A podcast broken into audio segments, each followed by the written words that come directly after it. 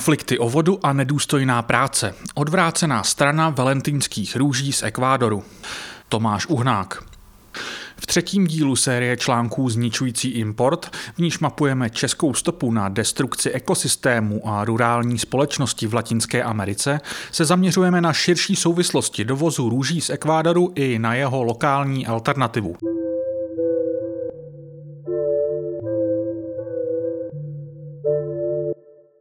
Růže se pravidelně a dlouhodobě umístují na první příčce v žebříčcích oblíbenosti květin. Získali si oblibu po celém světě a to v konkurenci více než 400 tisíc jiných květoucích druhů rostlin. Růže jsou pevnou součástí různých kultur a civilizací. Proč se do nich otiskla právě tato rostlina? Odkud jsou růže, které se u nás prodávají? Jaké socioenvironmentální problémy souvisí s růžemi a jaké jsou udržitelné modely pěstování květin? Na tyto a další otázky se pokusí pokusíme odpovědět v následujícím článku.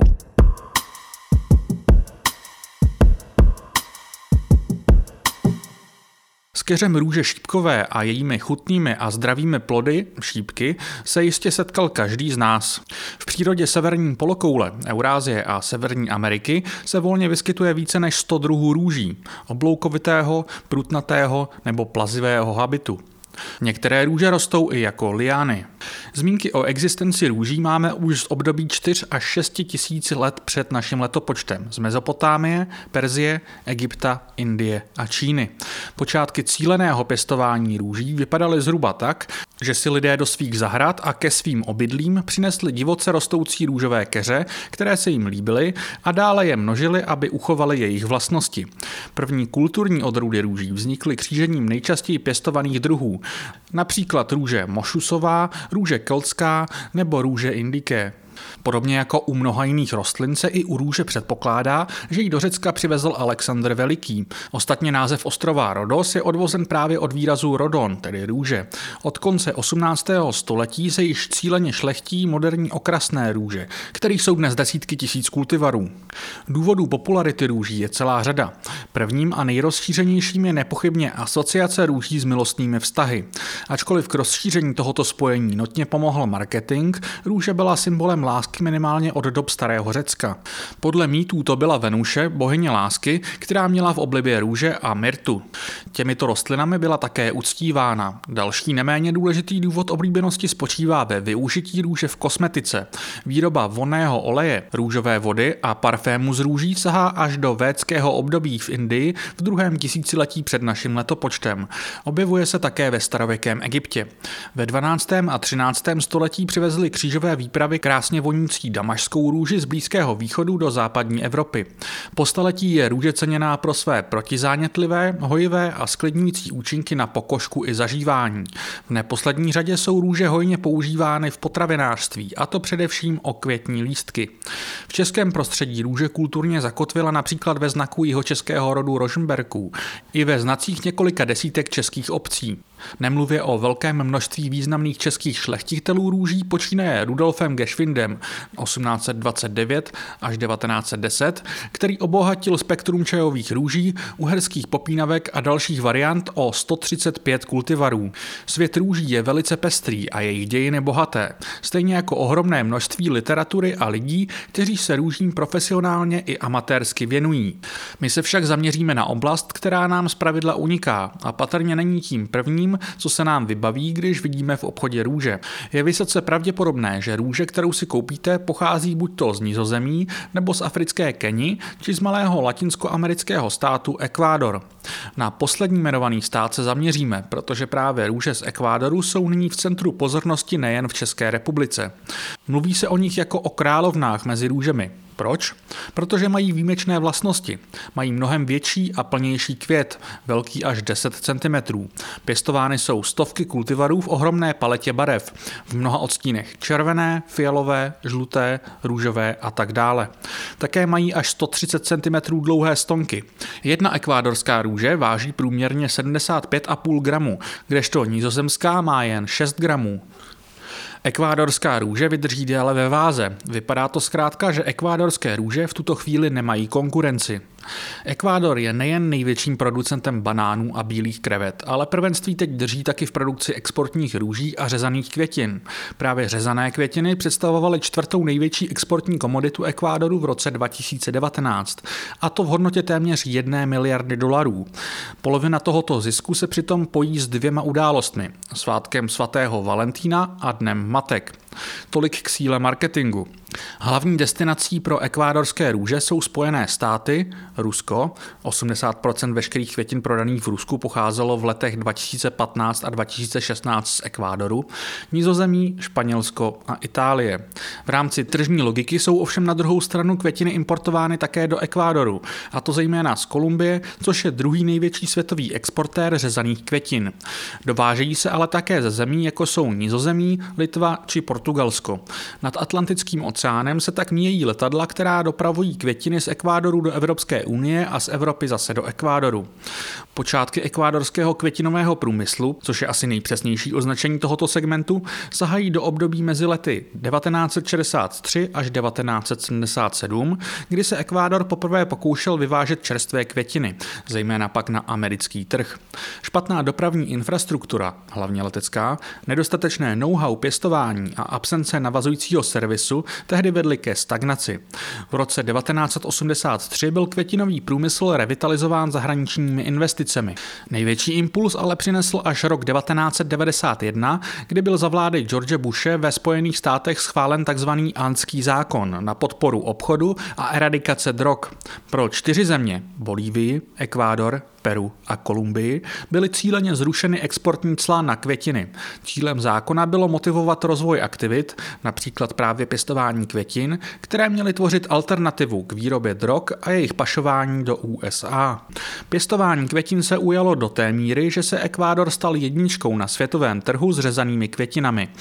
Kromě anského zákona pomohl ještě jiný faktor, a to ideální podmínky pro pěstování. Ačkoliv na zahrádkách místních obyvatel bychom růže hledali těžko, v oblasti Pičinča a Kotopaxi v podhůří Ant ve výšce kolem 2 až 3 tisíc metrů nad mořem pokrývají plantáže a skleníky plochu 4,5 tisíc hektarů. 62% z nich zabírají právě růže. V tomto prostředí lze růže během roku pěstovat mnohem déle než v nížinách. Chladné noci pomáhají jejich atraktivnějšímu vybarvení. Sopečná půda růžím také vyhovuje. Teplota je konstantně kolem 14 stupňů Celsia a díky umístění na rovníku je světlo celoročně 12 hodin denně. Nelze pominout také faktor levné pracovní síly a levné půdy. To jsou ideální podmínky pro pěstování opulentních růží s mohutnými, rozmanitě vybarvenými květy, velice dlouhým stonkem a malým počtem snadno odstranitelných trnů. Ačkoliv se lze setkat také s ekvádorskými růžemi s intenzivní vůní, mnoho z nových přešlechtěných růží na steroidech však máme za cenu toho, že jsou bez vůně. Odhady z roku 2003 mluví o tom, že ročně kvete v anských sklenících zhruba 500 milionů růží. Ekvádorské skleníky nepoužívají na rozdíl od těch nizozemských umělé světlo a jsou tak z energetického hlediska méně náročné. V Nizozemí jsou na druhou stranu skleníky ze skla, které má životnost průměrně 15 let, kdežto skleníky v Ekvádoru jsou pokryty plastovou fólií, kterou je nutné měnit průměrně každé dva roky. Vzniká tak větší odpad. Pokud jde o produktivitu, ve srovnání s nizozemskými a keňskými růžemi jsou ekvádorské nejnáročnější. Z hektaru jich lze sklidit nejméně, a to jak kvůli velikosti, tak pro delší dobu jejich růstu. Rostou totiž 15 týdnů oproti 8 týdnům u růží v Nizozemí. Hlavní emisní stopa ekvádorských růží je tvořena leteckou přepravou. Pouze na den svatého Valentína je do světa vypraveno z mezinárodního letiště Mariscal Sucre 15 000 tun růží. Letadla mohou pojmout mezi 90 a 120 tunami nákladu. Celkové emise ekvádorských květin se pohybují mezi 6 a 10 kg ekvivalentu oxidu uhličitého na kilogram exportních květin. Studie zaměřená na uhlíkovou stopu pěstování ekvádorských růží uvádí údaj 3,75 kg ekvivalentu oxidu uhličitého na kilogram exportovaných květin. Hlavní zdroje emisí jsou pěstování 37,7%, elektrická energie 13,3% a používání fosilních paliv 10,95%. Je však nutné zdůraznit, že výzkumy srovnávající emisní stopu ekvádorských a nizozemských růží se shodují v tom, že růže pěstované v Nizozemí mají mnohem větší emisní dopad. Emise ze zámořské letecké dopravy jsou třikrát až čtyřikrát nižší než emise z vytápění a osvětlení skleníků v chladnějších zemích, jako je Nizozemí. I když růže z Ekvádoru urazí během desetihodinového leteckého transportu necelých 10 000 kilometrů, stále výjdou emisně lépe než naše lokální evropské růže vypěstované v Nizozemí. To je však asi jediné jejich pozitivum.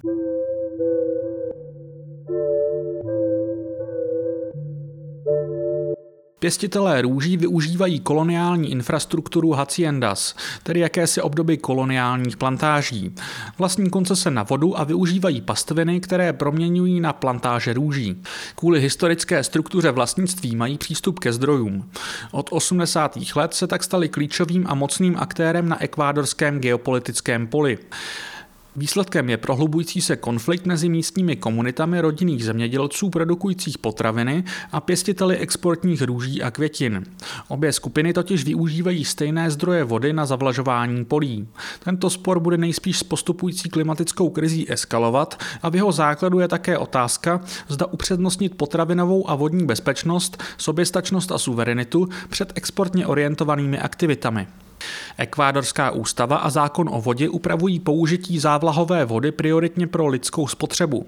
Následuje zavlažování pro zajištění potravinové soběstačnosti, environmentální stabilizace a až na posledním místě je využití vodních zdrojů pro produktivní činnost. V praxi jsou však pravidla pro využívání vody jiná a přístup k vodě regulují především velcí pěstitelé růží a řezaných květin. Navíc inspirování vidinou velkých zisků přešly stovky malých zemědělců k pěstování květin, ačkoliv nemají přístup k úvěrům, znalostem o pěstování ani k zahraničním odbytovým kanálům. Nárůst jejich počtu ještě více vyostřil konflikt o vodu. Na vypěstování jedné růže je zde potřeba 7,5 litrů vody, když to v Nízozemí je to díky cirkulárnímu systému využívání zdrojů pouze 1,6 litrů na růži. Vodní stopa růží v Ekvádoru je vyšší jak oproti Nízozemí, tak oproti Keni. Ve srovnání s pěstováním nizozemských a keňských růží vycházejí ty ekvádorské absolutně nejhůře také pokud jde o úbytek biodiverzity způsobený změnou ve využití půdy. Negativní dopad ekvádorských růží na snížení biodiverzity má na svědomí především nízký výnos růží. Jedna růže zabere třikrát více plochy oproti růžím v Nizozemí a Keni. Jeden metr čtvereční půdy využívané v Ekvádoru má konkrétně 13krát větší dopad na biodiverzitu než využití jednoho metru čtverečního v Keni. To může být způsobeno vyšší počáteční biodiverzitou v Ekvádoru, a tedy vyšším potenciálem ztráty, případně větším množstvím endemických druhů v zemi. Nutné je započítat také znečištění životního prostředí, půdy, ovzduší a vody anorganickými hnojivy, dusíkatými látkami a fosfáty používanými při pěstování růží. Asi vás nepřekvapí zjištění, že z hlediska nadužívání anorganických hnojiv je na tom Ekvádor nejhůře. Pokud jde o pesticidy, je jejich používání v Ekvádoru třikrát vyšší než v Nizozemí. Na ekvádorských květinových plantážích se aplikuje přes 30 různých pesticidů, přičemž 20% z nich je zakázáno používat ve Spojených státech i Evropské unii. Poněkud cynicky mohou znít závěry výzkumu, které zjistil vztah mezi změnami v krátkodobém chování dětí a pesticidy aplikovanými ve větším množství během sklizní květin ke dní matek. Tato studie zkoumala děti, které nepracovaly v zemědělství, ale žily v zemědělských komunitách v Ekvádoru a zjistila změny v udržení pozornosti, schopnosti vnímat a interagovat s prostředím a také v koordinaci očí a rukou. Tato studie rozšířila záběr o krátkodobé efekty pesticidů oproti již popsanému dlouhodobějšímu a častějšímu častějšímu vystavení pesticidům. Jehož důsledkem jsou poruchy pozorností u dětí, hyperaktivita, psychomotorické poruchy a poruchy mentálních funkcí u novorozenců. V roce 2019 vyvezl Ekvádor 31 591 tun čerstvých řezaných květin. Jejich pěstování zajistilo přes 100 000 pracovníků, z nichž polovina jsou ženy. Právě u žen vystavených působení pesticidů jsou identifikovány problémy s počtím a častější potraty. K tomu lze přičíst problémy problémy, které mají i muži. Respiratorní a neurologické potíže, rakovina, exémy a výčet by mohl pokračovat několik odstavců. O šetrnější způsob pěstování a umenšení sociální, emisní a environmentální stopy se pokouší zavádění certifikovaných kritérií udržitelnosti, ať už se jedná o Rainforest Alliance, Fairtrade nebo floristickou pobočku nizozemské Dutch Sustainable Trade Initiative, IDH. Mezi kvalitou opatření a kontrolami u jednotlivých certifikací jsou však velké rozdíly. Některé jsou spíše kosmetické, jiné mají měřitelně pozitivní efekt, a to jak na výši příjmu pracovníků, tak na kvalitu poskytovaných zdravotních, kulturních a vzdělávacích služeb. Ty ambicioznější certifikace jsou ale zavedeny pouze na malé množství plantáží. Nutno však dodat, že jejich počet roste a certifikované ekvádorské růže lze pořídit také v České republice. I řada českých prodejců si zakládá na tom, aby jejich květiny splňovaly nejen přísné standardy kvality, ale také kritéria udržitelnosti. Pandémie covidu se silně podepsala na stavu pěstování ekvádorských růží a zasadila tomuto významnému ekvádorskému odvětví těžké rány. Poptávka klesla na 70%. Kolem 10 tisíc pracovníků ztratilo práci. Pokud byste se procházeli po ekvádorských růžových plantážích, narazili byste na velké různobarevné hromady růží, které už si cestu k zákazníkům nikdy nenajdou. Nizozemí je hlavní evropské centrum pěstování i importu květin. V roce 2020 dovezlo řezané květiny v hodnotě 2,42 miliard eur.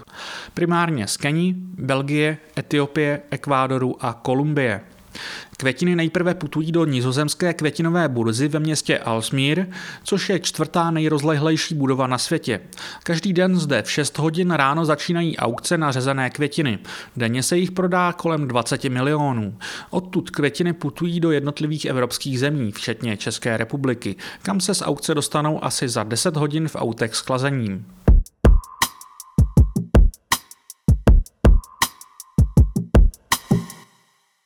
V roce 2019 skončily v Česku květiny z nizozemí v hodnotě 1,8 miliardy korun, což představuje 80% všech dovezených. Mezi nimi byly samozřejmě i růže z Ekvádoru. Nelze ale bohužel zjistit, v jakém přesném objemu. Je však zřejmé, že množství řezaných růží přesahuje import dalších řezaných květin. V roce 2019 jsme dovezli růže v hodnotě 666,5 milionů korun. Růže z českých skladů posléze putují do prodejen a pak do domácností. Během svého krátkého života, od zapěstování po uvadnutí ve váze, to dává celkově asi 19 týdnů, urazí ekvádorská růže kolem 12 000 kilometrů a projde množstvím rukou i mnoha dopravními prostředky. Vyvstávají tak před námi dvě otázky. Do jaké míry je pečováno o ty, kteří růže pěstují? A jsou ekvádorské růže skutečně tak výjimečné, abychom održovali onu velice robustní, ale křehkou infrastrukturu, která je nesmírně náročná na lidské i další zdroje a citlivá na globální cenové a dopravní výkyvy? Tyto otázky nechám otevřené. Místo vlastní odpovědi bych chtěl nabídnout jakýsi pohled za pomyslnou oponu do zcela odlišné reality. V České republice vznikl výjimečný spolek pěstitelů a pěstitelek květin, který je postaven na úplně jiném způsobu hodnotového a koncepčního vztahování se ke květinám a vlastně i ke světu, v němž žijeme. Mám na mysli spolek Výkvět.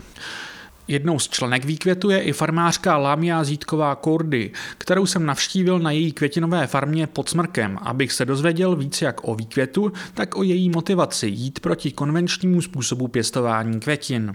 Farma se nachází kousek od hranic s Polskem a Německem v severních Čechách, severně od Jizerských hor ve výšce 400 metrů nad mořem. Panuje zde specifické klima, vane zde vítr od severního a Baltského moře a v oblasti je tak větrno a hodně strážek. Na farmě Lamia obhospodařuje asi 6 hektarů pastvin a luk, ze kterých se sklízí tráva na seno pro zvířata a pěstuje zde také květiny grezu. Lamia mě vřele uvítala v oáze biodiverzity na hospodářství, které se stává z obytné budovy, skleníků, foliáku a nekonečného množství květin různých tvarů a barev, které obklopuje stěna tvořená pestrou směsí jedlých i okresných keřů. Některé záhony s květinami jsou lemovány ovocnými stromy. Tomuto dnes znovu objevovanému způsobu pěstování se říká agrolesnictví.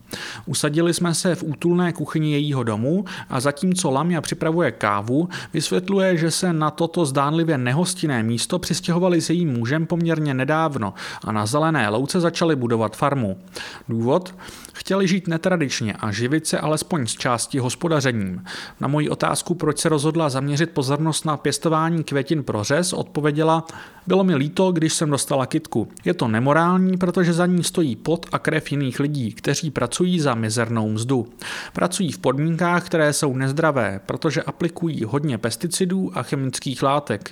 Nemají ochranné oblečení, nedodržuje se bezpečnost práce a to se mi nelíbí. Dost se mi líbí koncept fair trade. Byla tady snaha dostávat fair tradeové květiny na český trh, ale je to dost složité. Ke květinám se dostala náhodou. Její hlavní motivací bylo živit se hospodařením. Zároveň si ale uvědomovala limity snah uživit se z malého pozemku. Známe farmy, které mají stovky hektarů. Na rozdíl od západní nebo východní Evropy, kde to docela funguje, není české zemědělství postavené na malých farmách. Snažila jsem se najít něco, co mě uživí a co se nemusí dělat ve velkém, a tak jsem narazila na květiny. Květiny, které nejsou z dovozu a jsou vypěstované lokálně od lokálních farmářů. Zjistila jsem, že v Americe už to funguje 20 let. A když mě to před čtyřmi lety napadlo, řekla jsem si, že když to funguje tam, mohla bych to přinést já sem. Ukázalo se, že je to správná cesta. Za poslední čtyři roky se tento přístup dostává stále více do povědomí. Otevírá se stále více malých květinových farem fungujících na principech sociální, ekonomické a environmentální udržitelnosti. Lamia se však zamýšlí nad tím, zda to konzumenti, kteří kupují květiny, dokážou ocenit a pochopit hodnotu takové květiny. Jako květináři potřebujeme informovat veřejnost, aby pochopila hodnotu lokální květiny. Teď se na ně lidi dívají skrze prsty. Řeknou si, to natrhám někde na louce, ale tak to není. Květiny, které prodávám, to nejsou nazbírané luční květy. Je to opravdu farmářský výrobek, který vypěstuju. Jsou to vybrané druhy, které jsou určené k řezu, které jsou testované na to, jestli vydrží ve váze. Ví se, kdy se mají sklízet, probíhá jejich výzkum na mnoha univerzitách. Květiny dodává hlavně po libereckém kraji a jejich emisní stopa je tak mnohem nižší než u dovozových květin. Některé květiny se ale v klimatických podmínkách, kde lámia hospodaří, pěstují bez chemických přípravků těžko, například růže. Pár růží sice pěstuje, ale specializuje se na květiny, které se nedají z dovozu sehnat. Jsou to třeba jiřiny, cínie, krásenky, které se špatně transportují. Pěstuje také chladnomilnější květiny, kterým se dobře daří v našich podmínkách, a pak květiny náročnější na transport. Pěstuje jak květiny, které vypadají lučně, tak i velkokvěté, jako jsou pivoňky nebo jiřiny s průměrem květů až 25 cm. Květiny také suší a v zimě z nich váže kytice. Takové kytice vydrží roky. Přes zimu jsou krásně barevné a udrží i vůni. Celkem pěstuje přes 200 odrůd květin. Buď své produkty dodává floristům, kteří z jejich květin vážou kytice, nebo takové kytice váže sama s tím, že si je lidé objednají přes e-shop. Hotové kytice si zákazníci vyzvednou buď to na farmě, anebo v některém z odběrných míst, třeba v místních kavárnách. V její klientele je hned několik věkových kategorií. Původně se Lamia domnívala, že půjde hlavně o mladé lidi, ale květiny si objednávají i důchodkyně z malých měst. Mnoho lidí moje květiny cíleně vyhledá dává. Chtějí květinu, která voní. Mladí chtějí dát svým babičkám květinu, kterou znají a kterou třeba právě jejich babička sama pěstovala. Navazuji na tradici pěstování květin, které se u nás vždy pěstovaly, protože se jim tady daří. Říká k tomu Lamia a dodává. Rozdíl je v tom, že dnes existují nové odrůdy a nové barevné odstíny. Třeba slaměnky známe žluté, ale dnes se dají pěstovat i bílé, růžové, tmavě rudé. Vozdíky má každá babička, ale dnes se pěstují nové odrůdy. Dnes je mnoho mnohem značí nakoupit semena různých odrůd určených k řezu a zároveň k pěstování venku. Odrůdy se zajímavým zbarvením, které jsou vyšší a dlouho vydrží ve váze. Lamia však upozorňuje, problém jsou květiny, které se prodávají v supermarketu. Tam je cena hodně nízká a tomu se nedá konkurovat. Moje pomocnice dostává férovou mzdu. Cenu květin se snažím nastavovat tak, aby to bylo udržitelné.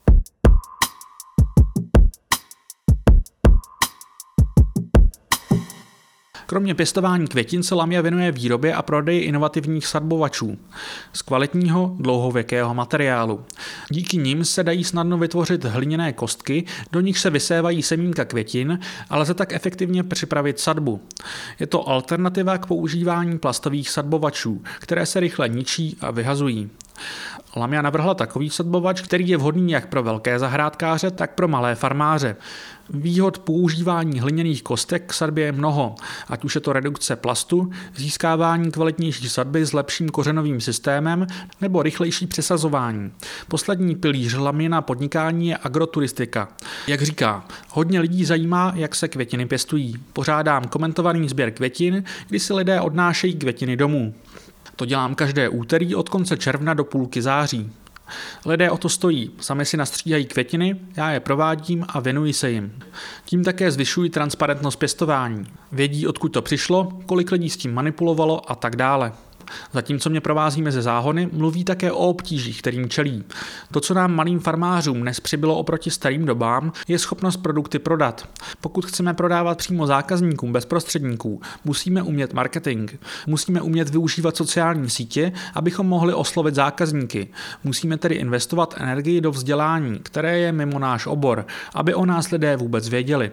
K tomu se přidává různé papírování a fakt, že ne každý z nás má vzdělání v zemědělství. Kdo má vzdělání v intenzivním malozemědělství, ke kterému už z podstaty musíme přistoupit jinak než k zemědělství na velké ploše. Na to já osobně nevždy nacházím kapacitu. Můžeme však být v České republice květinově soběstační? Podle Lamy rozhodně ano. Naše květiny dokáží přinášet zisk a mohou být pěstovány ohleduplně k zaměstnancům i životnímu prostředí. Co je vlastně spolek Výkvět a jak funguje? Lamia vysvětluje, že vznikl z touhy pěstitelů se stejným hodnotovým zaměřením vzájemně se potkávat a předávat si informace. Vzděláváme se navzájem. Není tady nic, od čeho se můžeme odpíchnout. Do 90. let se pěstovaly květiny většinou ve sklenících a nebyl to intenzivní malofarmářský styl, který ve výkvětu děláme. Je nás do 30 pěstitelů a kromě toho, že se chceme združovat, jsme si vytvořili také standardy pěstování a uchování kvality květin hodin. Navzájem se certifikujeme a hlídáme si dodržování standardů. Je to certifikace, která vzniká z dola. Pravidla jsme se vytvořili sami. Trvalo nám to dlouho, ale máme teď několik pracovních skupin. Navštěvujeme se v rámci tzv. vizit a kontrolujeme se navzájem, jestli každá květinová farma ve spolku Výkvět dodržuje standardy, které jsme si vytvořili. Projdeme vždy celou farmu, je to i dost edukativní, protože jsme na začátku, takže se díváme, jak to dělají druzí. Prohlídneme si zázemí, záhony, jak jakou mají půdu, čím hnojí a podobně. Pravidla jsme se vytvořili sami, jsou ušitá na způsob, jakým květiny pěstujeme. Všichni pěstitelé a pěstitelky ze spolku Výkvět vychází z biostandardů, potažmo ze standardů ekologického zemědělství a v mnoha ohledech jsou i přísnější. Sledují biodiverzitu, požadují přírodní zábrany, například živý plot, pokud farma sousedí s konvenčním zemědělcem. Sledují používání plastů. Protože však neexistuje biocertifikace květin, mohli si nechat oficiálně certifikovat pouze půdu, nikoli v produkt, květiny. Poptávka po ekologicky vypěstovaných květinách roste, chybí jen legislativní koncovka ve formě rozšíření certifikace bioproduktů na květiny. Spolek Výkvět a jeho členové a členky ukazují, že se nemusíme spokojit se s optimálním řešením a udržovat závislost na modelu, který za sebou nechává spoušť v podobě degradované půdy, ztráty biodiverzity i tisíců psychicky a fyzicky poškozených lidí. Na závěr naší diskuze Lamia prohlásila, že u potravin lidé začínají chápat, jakou hodnotu může mít místně vypěstované jablko oproti dovozovému z oblasti, o které nic nevíme. Vyjádřila přání, aby se zájem o lokální a šetrné plody práce farmářů a krátké distribuční kanály brzy rozšířily i u květin. U nás ještě není zvykem darovat květinu, ale už víme, že naše domy jsou přeplácené věcmi, které nechceme. Snad se dostaneme k tomu, že květina je hodnotný dar, i když není stálá. Vracíme se k sezónnosti, i květiny jsou sezónní a tak nás přivádějí k přírodě. Na jaře rostou tulipány, na podzim listopadky. A tak vážu během roku různě vypadající kytice, které nás usadí v tom čase a reflektují podnebí a počasí. Je to pomíjivé a hezké. Uzavírá Lamia a já se během loučení nedokážu odpoutat od tohoto magického místa. Zdá se, že kromě motýlů a včel dokázalo přilákat i mě.